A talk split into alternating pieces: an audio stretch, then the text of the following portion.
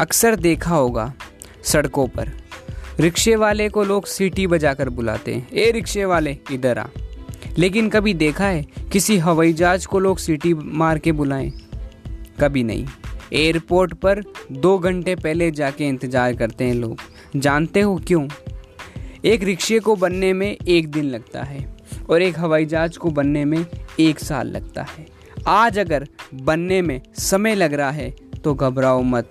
जिस दिन बन जाओगे, लोग ऐसे ही दो घंटे पहले इंतज़ार करेंगे आपके समय के लिए। इसलिए घबराओ मत, क्योंकि बड़ी चीज़ बनने में समय लगता है।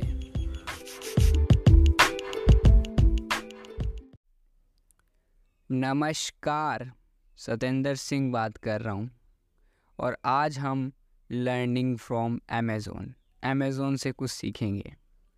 अमेज़ोन ई कॉमर्स बिज़नेस नहीं है। अमेज़ोन डिस्ट्रक्शन बिज़नेस है। अमेज़ोन क्या करता है? वो कोई भी एक इंडस्ट्री ढूंढता है और वहाँ पर इतनी आग लगा देगा, वहाँ पर इतना तहलका लगा देगा, वो डिस्क्रब कर देगा कि कोई और प्लेयर वहाँ खड़ा ही नहीं रह पाए। अच्छा हो या बुरा? सिर्फ़ वही है। एंड देन फिर वो अपनी टीम लाकर उसमें बेस्ट सर्विस देगा। जब तक कोई दूसरा प्लेयर आए, उससे पहले वो लीड कर जाए। अमेज़ोन ने वो बुक के साथ ऐसा किया। उन्होंने फिर फ़ूड मार्केट के साथ ऐसा किया। इन्होंने किंडल के साथ ऐसा किया। इन्होंने ए डब्ल्यू एस के साथ ऐसा किया। इन्होंने हर एक मार्केट में जाकर वो इतना बिलीड करके डिस्क्रब कर देते हैं। So now Amazon is not e commerce business disruption business वो इंडस्ट्री ढूंढते हैं।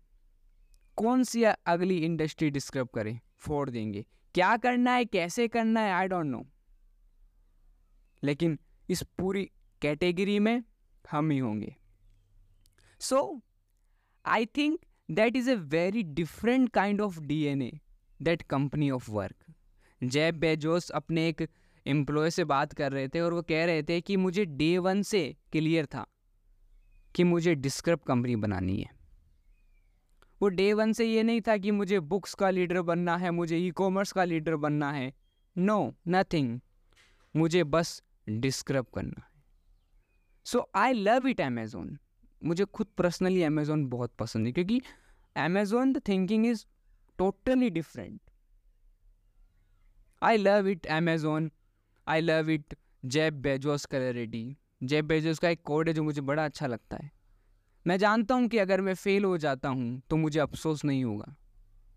लेकिन मैं जानता था कि एक चीज़ जिसका मुझे अफसोस हो सकता है वो है प्रयास ना करना।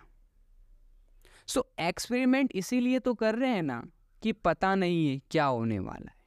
इसलिए कोई भी इनिशिएटिव ले तो उसमें घबराएँ नहीं। अगर पता ही होता कि इनिशिएटिव लेने के बाद क्या होगा तो फिर हम एक्सपेरिमेंट ही क्यों करते?